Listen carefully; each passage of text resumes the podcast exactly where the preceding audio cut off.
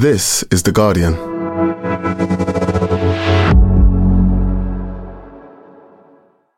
Welcome to Weekend, a podcast that helps you switch off from your busy day to day and find entertainment and inspiration in the best Guardian and Observer writing from the week.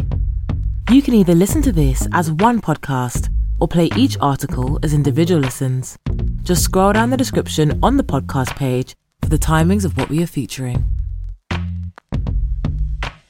Coming up, Marina Hyde on the not so shocking incompetence laid bare by the COVID inquiry.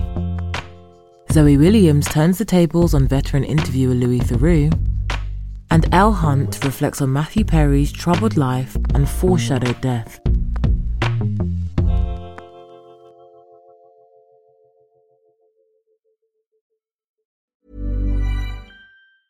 Tired of ads barging into your favorite news podcasts? Good news. Ad-free listening is available on Amazon Music for all the music plus top podcasts included with your Prime membership. Stay up to date on everything newsworthy by downloading the Amazon Music app for free or go to amazon.com slash news ad free. That's amazon.com slash news ad free to catch up on the latest episodes without the ads. Hey, I'm Ryan Reynolds. Recently, I asked Mint Mobile's legal team if big wireless companies are allowed to raise prices due to inflation. They said yes. And then when I asked if raising prices technically violates those onerous two-year contracts, they said, what the f*** are you talking about, you insane Hollywood ass?" So to recap, we're cutting the price of Mint Unlimited from $30 a month to just $15 a month. Give it a try at mintmobile.com slash switch. $45 upfront for three months plus taxes and fees. Promo for new customers for limited time. Unlimited more than 40 gigabytes per month. Slows. Full terms at mintmobile.com.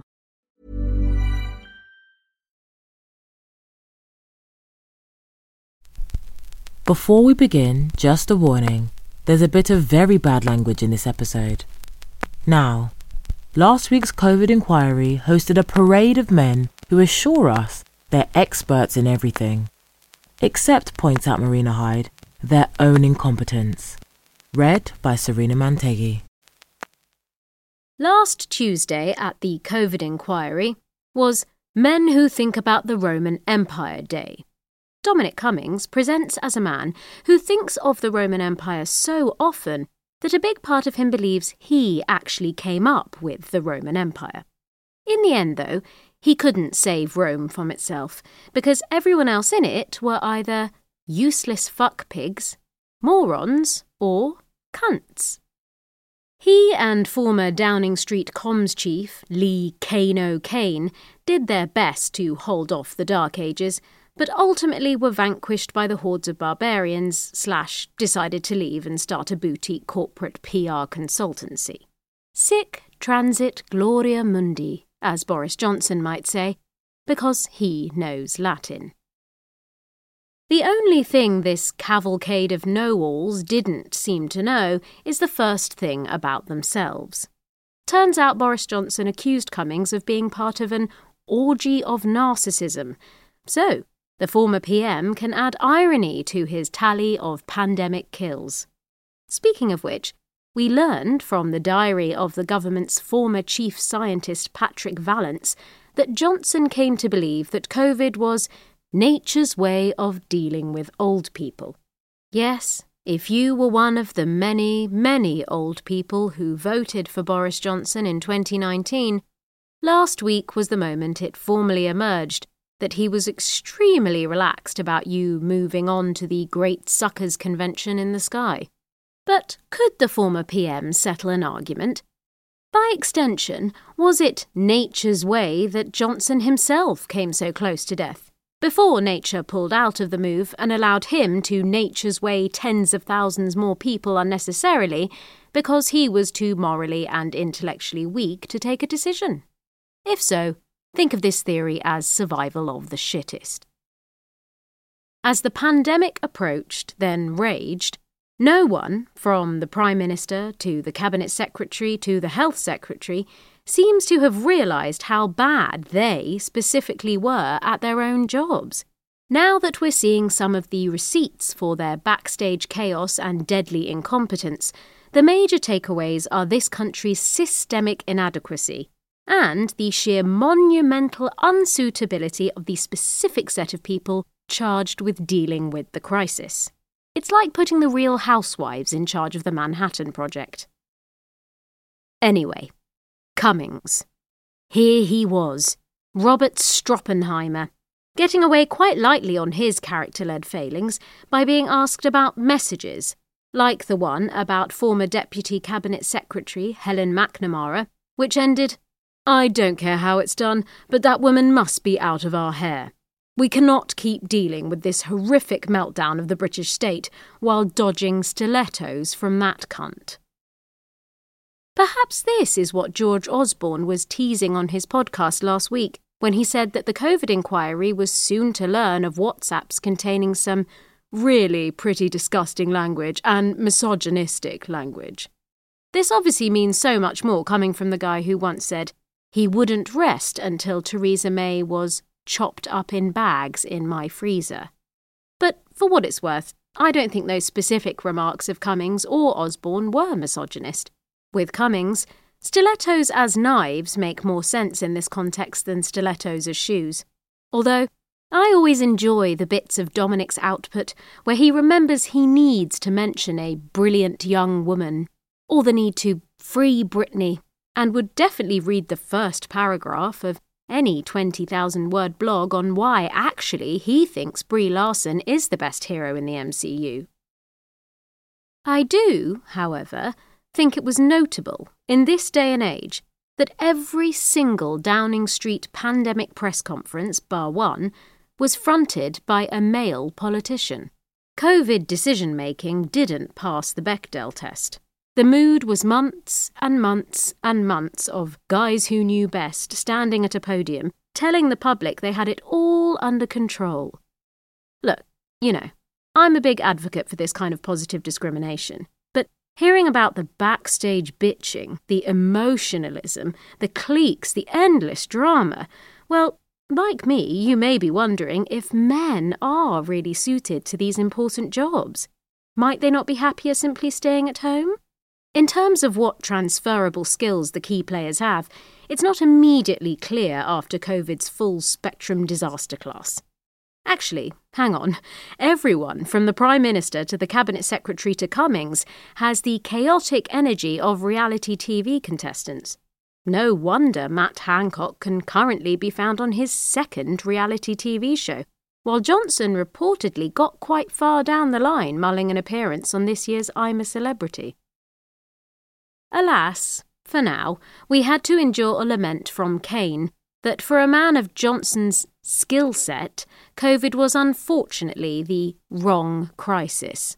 A rebuke to fate for failing to furnish the Boris story with a more flattering plot device. The alternative reading is that disaster, of one sort or another, was guaranteed the second these guys helped elect a newspaper columnist to run a country. Then again, Cummings is a man bizarrely obsessed with journalists, who, honestly, just don't matter.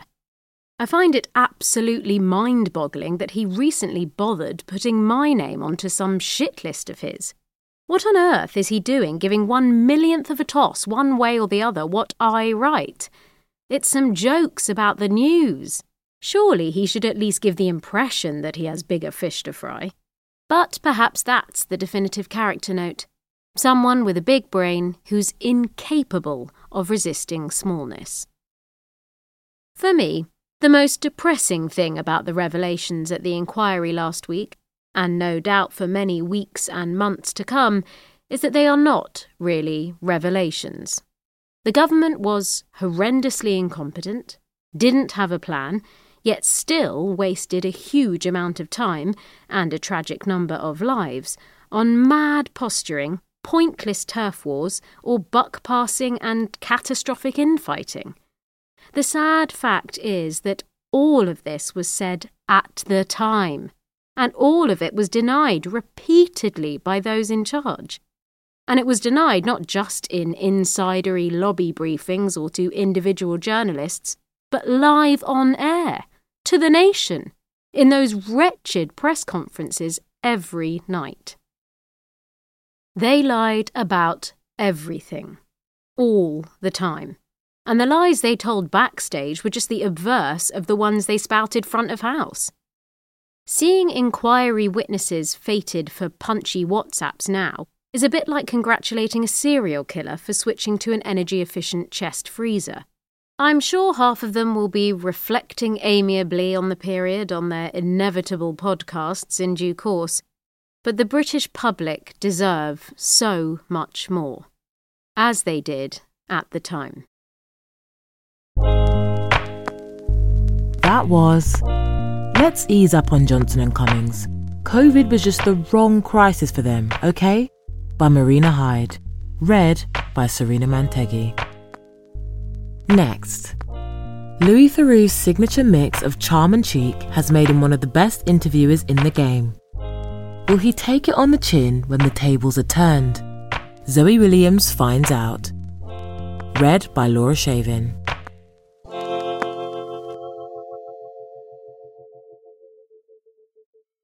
Louis Theroux wants to ask me something.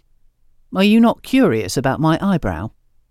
We are technically in the last minute of our conversation, after which he'll go to the East London studio next door to be photographed. In fact, we'll talk for slightly longer, as I've yet to elaborate my theory that everything that went both right and wrong for Generation X was, if not caused, then certainly represented by him. I'm not going to tell you now because you didn't ask, he continues but he can't let it go. Have you not followed me on Instagram? Actually, I have, so I know it's alopecia. He's had it since January and worries about it a lot, initially because it made his beard grow into a tiny and slightly lopsided Hitler moustache. Seriously, though, you can hardly see it. I would never ask that, I say. Why? Because it's rude. It's not rude to ask, it's rude to expect an answer. OK, I don't know the difference between those things, I say. He pauses, then demonstrates. Can I ask you a question about your hair, and feel free not to answer? Sure. Do you diet? Yes. There. That wasn't hard. He thinks he's proved his own point. He's actually proved mine. Only Louis Theroux can interview like Louis Theroux. He never sounds rude or cheap or critical and he often sounds a bit random, so subjects faced with the combination of his total acceptance and a naive curiosity it would be churlish not to indulge slip into the conversation like a warm bath. And maybe the inveterate liars among those subjects might continue to lie, and maybe some people, even at their most honest, are less interesting than others, but they always show themselves. During a Q&A after a screening of the new season of Louis Theroux interviews the following week, he makes a distinction between his documentary style, distilled in his very first work for camera three decades ago on Michael Moore's TV Nation, where he'd do breathtaking segments on, say, the Ku Klux Klan, and his encounters with celebrities, which this series include the boxer Anthony Joshua, Joan Collins, singer Raye, actor and rapper Ashley Walters, Pete Doherty, and Chelsea Manning. His documentaries, he says, were the easiest job in the world. If I turn up at San Quentin prison, I just say, What did you do? Why did you do that? Really? What's that man doing? He contrasts that with set piece interviews with people like Chelsea Manning. I own that occasion. I can't come across as cringing or anxious. I'm not so sure. To my eye, Theroux alters remarkably little from one context to another, one era to another. Whether as a specky British nobody going behind the scenes in the porn industry in the late 90s, or an accomplished transatlantic somebody interviewing people who are objectively a lot less famous than him in the 2020s, his manner is unchanged. Completely non judgmental, any self consciousness camouflaged beneath comic self deprecation, he is utterly intrusive, but in a way that is charming, like a dog who bowls up and sticks its nose in your pocket. There's a lovely moment in the Anthony Joshua interview when Theroux asks straight out whether one of the world's best heavyweight boxers thinks he could beat him in a fight. Joshua says yes, he could, but not because he doubts Theroux's strength, just because he probably doesn't have a boxing IQ. It's not a revealing moment in the classic sense, because obviously Joshua could beat Theroux, but you see a lot of the boxer's character in his tactful, funny, considered answer which you have to admit is what the whole thing's supposed to be about. Louis Theroux grew up in South London. His father, novelist and travel writer Paul Theroux, is from Massachusetts, and his mother is the British journalist, therapist, and writer Anne Theroux. I actually went to the same primary school as him, a standard Wandsworth 70s state school that socialist boho parents sent their kids to before sending them private. My mum was left wing, a socialist, he says. My dad was politically undefinable, a free thinker, a literary novelist. Yeah, I've heard of your dad. You should be interviewing him. He's really interesting. I was taken out aged about eight or nine, he says of the school. It was a big wrench. My recollection of primary school is that I was really happy there. And then I went off to this prep school and I wasn't happy. I really wanted to fit in. I'm a bit of a people pleaser. I thought, I can do this, I'll just copy what everybody else is doing. And I think I overcompensated, and I got the nickname Posh Claude because I was trying so hard to be posh. It was definitely the unhappiest time in my childhood. Home life was fine. I just wasn't happy at school. Theroux then describes a short story his father wrote called Children in this very equanimous way. He's a bit of an Anglophile, and he liked the idea of us learning Latin and getting a classical education. But at the same time, he's a working class boy from Medford, deeply distrustful of authority, so he was conflicted. And he'd overhear us, all the kids, saying, Where are you going on skiing holiday? Oh no, Klosters is rubbish. Basically, he's got a story about a father putting his kids in a private school and then being dismayed by them becoming little twerps, which I think, a fraction of a pause, Theroux's comic pause deployment is fabulous, may be founded in fact. There is something in the extensive chronicling, the soup to nuts transparency of the Theroux family that must A. be hard to live with, and B. create an unusual tension between the public and the private. Not only would very close readers of Paul Theroux's work know that he maybe sometimes thought his sons were twerps, they would also have a partial but legible account of the parents' marriage, which became more complete two years ago when Anne wrote The Year of the End. Detailing infidelities on both sides, it wasn't necessarily untypical of 70s and 80s marital turbulence. It was confusing. A lot of men and women who thought they were feminists had actually been forged in the patriarchal 50s, but of course it's unusual for it to be in the public domain. Technically, in a strict legal sense, I believe they got divorced in 1993, Theroux says. But they'd been separated from about 89, 90. My mum sometimes would joke that when we left home, my dad thought, I'll do that as well. He'd gone to Oxford by this time. But here's the thing they were very good parents, and even though there were ups and downs with respect to infidelities and definitely arguments, it was all within the bandwidth of normal. Normal is a terrible word, but I guess the best way of putting it would be I do feel lucky for feeling loved. I was in the lucky position of taking that for granted. In the event, he says, when they split up, I thought, this is different. This is a plot twist. I felt fairly boring before that. Me being able to say to my girlfriend, I think I'm going to go down to London this weekend and make sure my mum's all right, put me in an unexpected caretakey role that felt pretty cool. It's still tricky, though. Two and a half memoirists in a family of four writers. Louis has written Gotta Get Theroux This and Theroux the Keyhole in 2019 and 2021. The second chronicler is Anne. Paul is half a memoirist in the sense that if you were poring over his work for autobiographical clues, you'd find them. Only Louis's brother Marcel Theroux writes novels you couldn't say that about. Who's trespassing on whose memories if everyone's at it? I'm definitely not going to umpire that ethical conundrum, he says decisively. Well, he wouldn't be allowed to umpire it. Right, yes, I'd be on the pitch. OK, good, so I don't have to. Never minding ethics, it makes sense of one thing. Louis Theroux's guileless, surely you don't mind telling me this thing delivery. He has this foundational belief that is deeper than self confidence. Sooner or later, everyone's going to tell everybody everything. We're going to take a short break now. We'll be right back with the second half of this article in a moment. Don't go anywhere.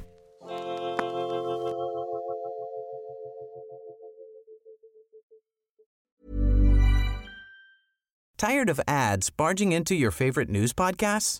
Good news. Ad-free listening is available on Amazon Music. For all the music plus top podcasts included with your Prime membership.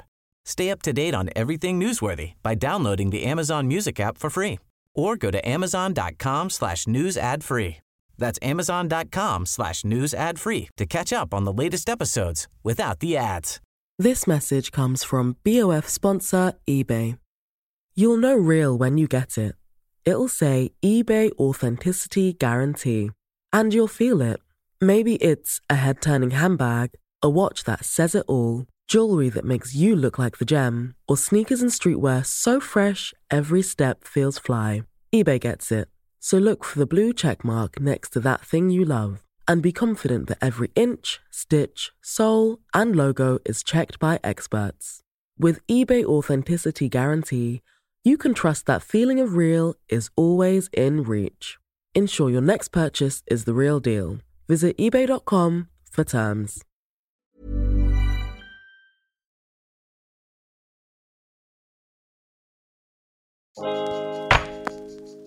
Welcome back to Weekend. Now, back to Louis Theroux.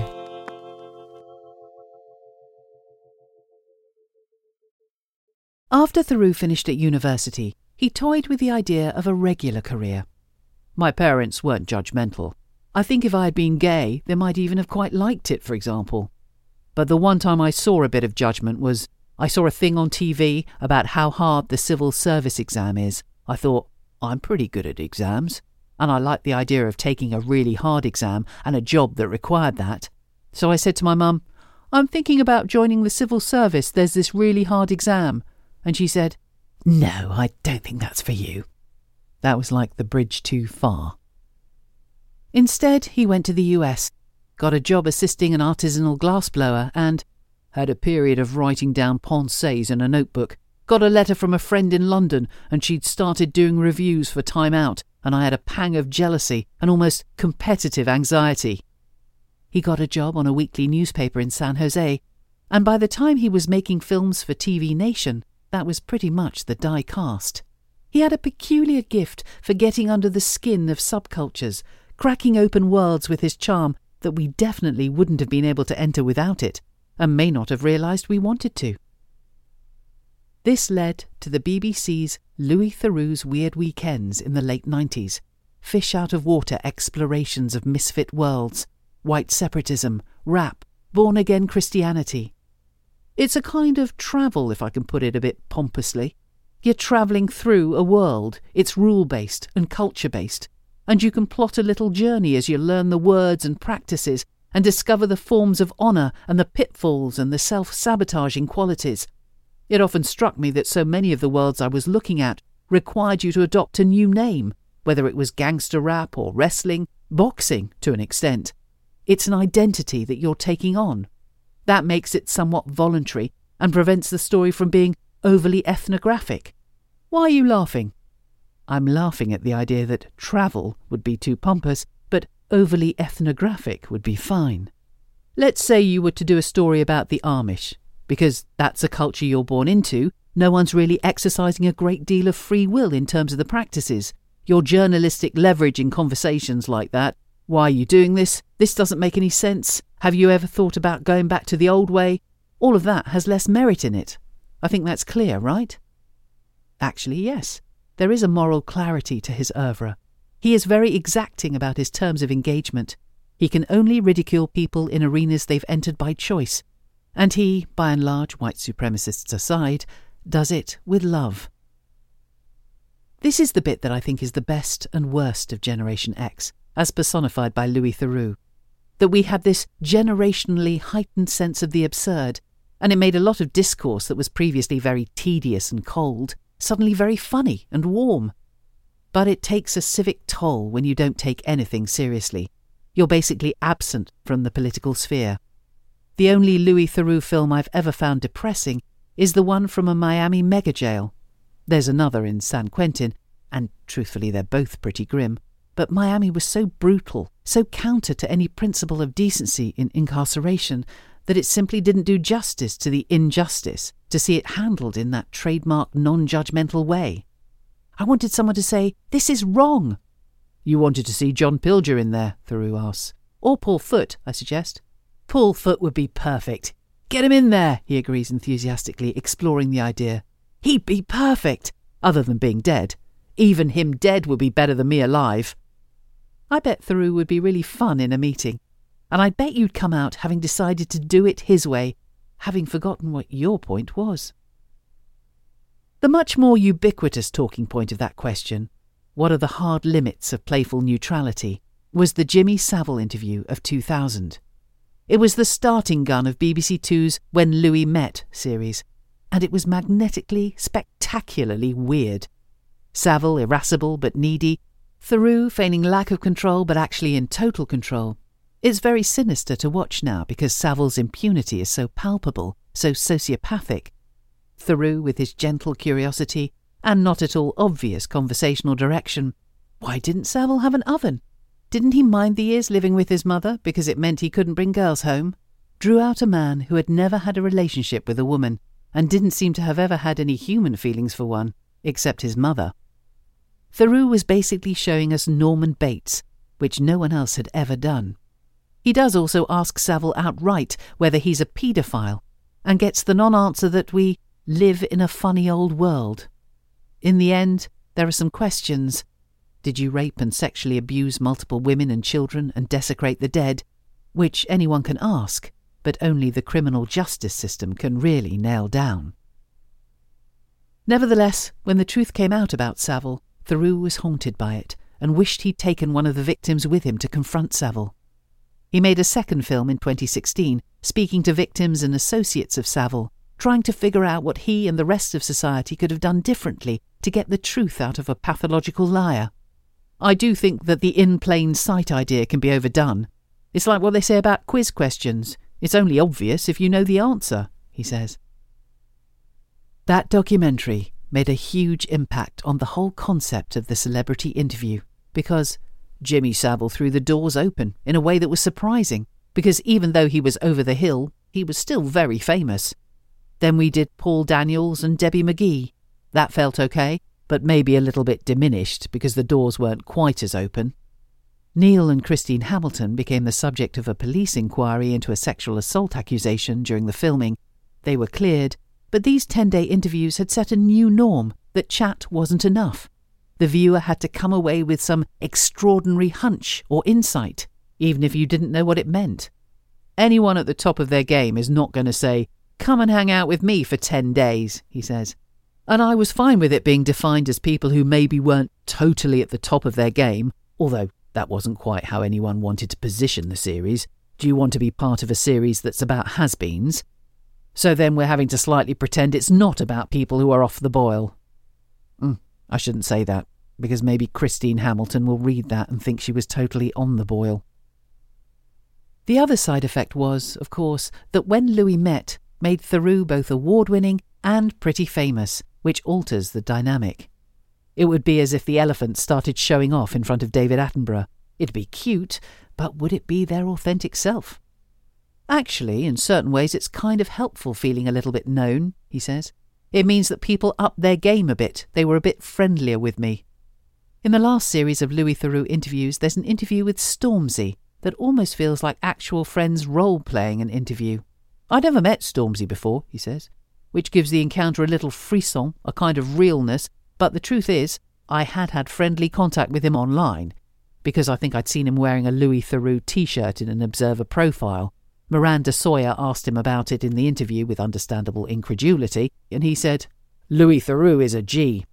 And then, of course, I was tickled beyond belief. I'm compelled to check whether Louis Theroux produces his own t shirts or whether there's a rogue agent out there. No, no, I see no income from that. Am I a mug? Definitely in one sense, and probably in another. He has a production company, Mindhouse, with his wife Nancy Strang. They've got three children, which he introduces as his hedge against the possibility that TV ever has enough of him. There's a sense of security that comes from being involved in programs that you don't actually present. So, if I took to YouTube or Rumble and started saying, the Earth is flat, if I expressed my real views about geology and the construction of the universe. Is the irony coming across? Not on the page, I say. Well, add it. If I came out and said something really weird on Rumble and I was no longer viewed as brand safe, something I'm not intending to do, I could still be involved in making the programs through Mindhouse. I've been doing this for 25, 30 years. There's no reason to think it'll end, but that doesn't mean it won't. I like that he's scanned the horizon for any possible blot that would dent his popularity, and the only thing he can think of would have to come from the inside of his head. The only victim would be reason.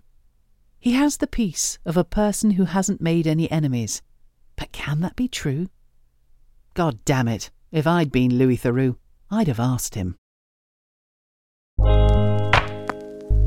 That was Louis Theroux. It's not rude to ask a question, it's rude to expect an answer. Read by Laura Shavin. Finally, Matthew Perry called himself a just add water addict, hooked on painkillers after a jet ski accident. Revisiting last year's shockingly frank memoir detailing his ferocious substance abuse and onset drinking, Elle Hunt concludes he seemed resigned to a young death. Read by Serena Manteghi. This article focuses on themes around addiction. Please take care while listening.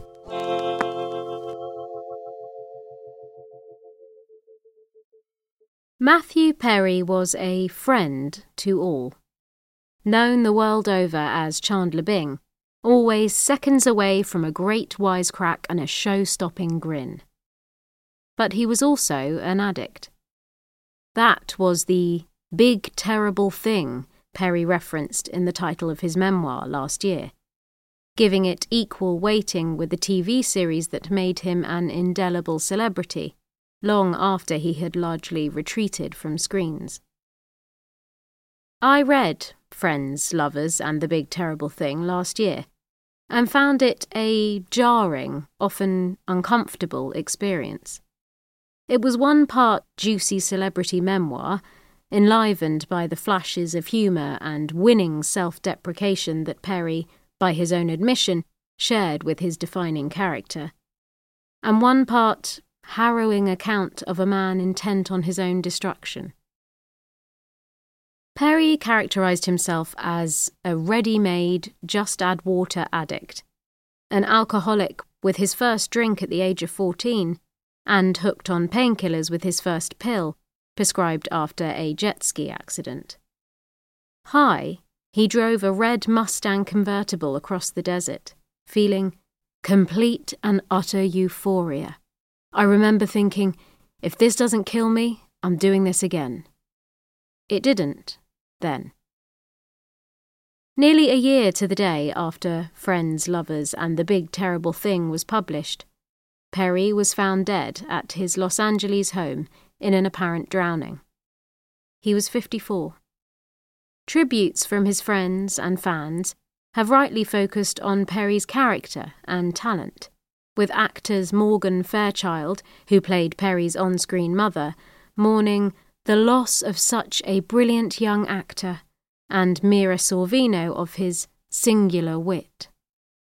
Even the Canadian Prime Minister, Justin Trudeau, who knew Perry as a boy and whom Perry claimed in his memoir to have beaten up, paid tribute to the schoolyard games we used to play. Thanks for all the laughs, Matthew. Indeed, though Perry's career never took off beyond Friends, he was arguably the standout performer in a talented cast of six. Any good looking guy can be the smart Alec, cracking jokes in the corner but Perry imbued Chandler with energy and emotional depth. Though defined by his deadpan delivery, Perry is right when he wrote that Chandler Bing transformed the way that America spoke.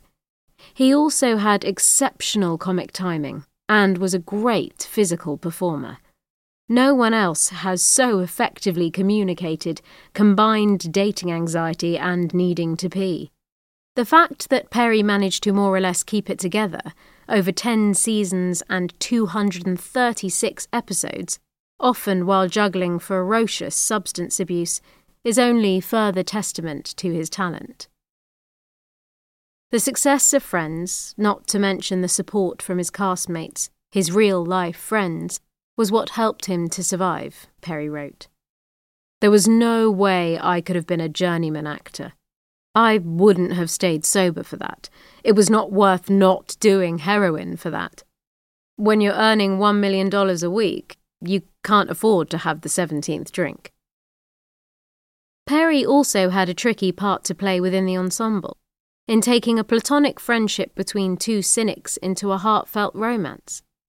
Chandler and Monica was Friends' central love story, with none of the cushioning contrivances and strategic breaks of the series' other pairings.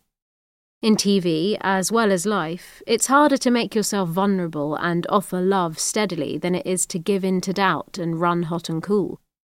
Perry showed that the smart guy, even the mean guy, could also be the nice guy you'd do well to marry.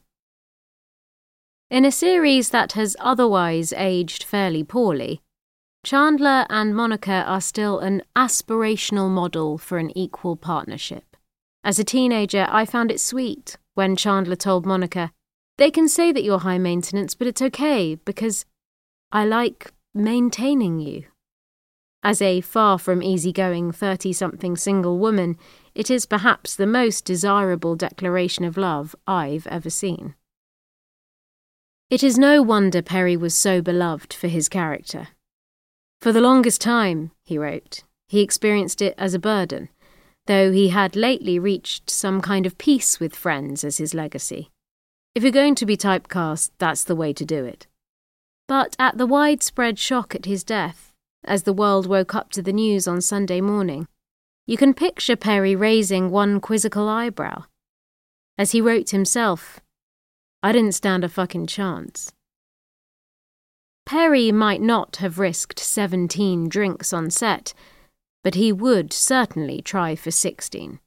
Especially during the later seasons of Friends, he was routinely drunk, high, or hungover on set, prompting concern from Jennifer Aniston. We can smell it, she said, in a kind of weird but loving way. Even a sober companion to shadow him at work proved insufficient safeguard. When a read through was cut short by Perry's incoherence, the entire cast staged an intervention. When The One with Monica and Chandler's Wedding aired, in May 2001, Perry was living in rehab. For all Perry's amusing celebrity anecdotes and determined good cheer, Friends, Lovers, and the Big Terrible Thing reads primarily as an addiction memoir without an ending. Indeed, it read as though it had almost been written in real time. Perry's colon had exploded in July 2019, only three years before its publication, and in January 2022, he underwent his 14th surgery relating to his drug addiction. I finally have rock hard abs, but they aren't from sit ups, he wrote perkily. Perry described often the reward he drew from supporting other addicts. The best thing about me, bar none, is that I can help a desperate man get sober. Nonetheless, I was struck while reading it that the more recent timeline of Perry's using and abusing was somewhat opaque. It felt somewhat strategic an attempt to obscure his current reality and lend heft to the suggestion that the worst of his troubles were behind him. But even Perry himself, no doubt encouraged to come to a positive conclusion, could not find a more upbeat note with which to end on than the fact that he was alive at all. For all its gestures to sobriety, looking forward and moving into the future, the final chapter reads like Perry speaking from beyond the grave, reflecting on the faces of his loved ones as if he has already passed on. The world might be shocked at his untimely death, but Perry knew that his addiction was going to kill him. He told us in print a year ago, in a book that reached six figures in sales. Indeed, he wrote, his most surprising takeaway was that it hadn't already. There are two kinds of drug addicts. Perry wrote of his preference for opiates over cocaine the ones who want to go up and the ones who want to go down. I wanted to melt into my couch and feel wonderful. You can only hope that, now, he is as close to happiness as he felt that morning in the red Mustang. That was An Alcoholic from the Age of 14 Matthew Perry's Troubled Life and Foreshadowed Death by Elle Hunt. Read by Serena Manteghi. If you need any support following this article, we'll include links on the episode page at theguardian.com. That's all from us. This has been Weekend, a Guardian podcast. If you're enjoying it, please make sure to like, subscribe to, and rate the podcast. Maybe even leave us a nice review. Just search for Weekend wherever you get your podcasts. This week's articles are read by Serena Manteghi and Laura Shavin and presented by me, Savannah Ayoade Greaves. This episode was produced by Rachel Porter. The executive producer was Ellie Bury. Join us again next Saturday. Thanks for listening.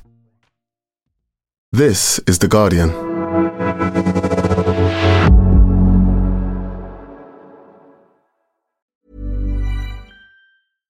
Tired of ads barging into your favorite news podcasts? Good news. Ad-free listening is available on Amazon Music for all the music plus top podcasts included with your Prime membership. Stay up to date on everything newsworthy by downloading the Amazon Music app for free or go to amazon.com slash news ad free. That's amazon.com slash news ad free to catch up on the latest episodes without the ads. This message comes from BOF sponsor eBay. You'll know real when you get it. It'll say eBay Authenticity Guarantee. And you'll feel it. Maybe it's a head turning handbag, a watch that says it all, jewelry that makes you look like the gem, or sneakers and streetwear so fresh every step feels fly. eBay gets it. So look for the blue check mark next to that thing you love and be confident that every inch, stitch, sole, and logo is checked by experts. With eBay Authenticity Guarantee, you can trust that feeling of real is always in reach. Ensure your next purchase is the real deal. Visit eBay.com for terms.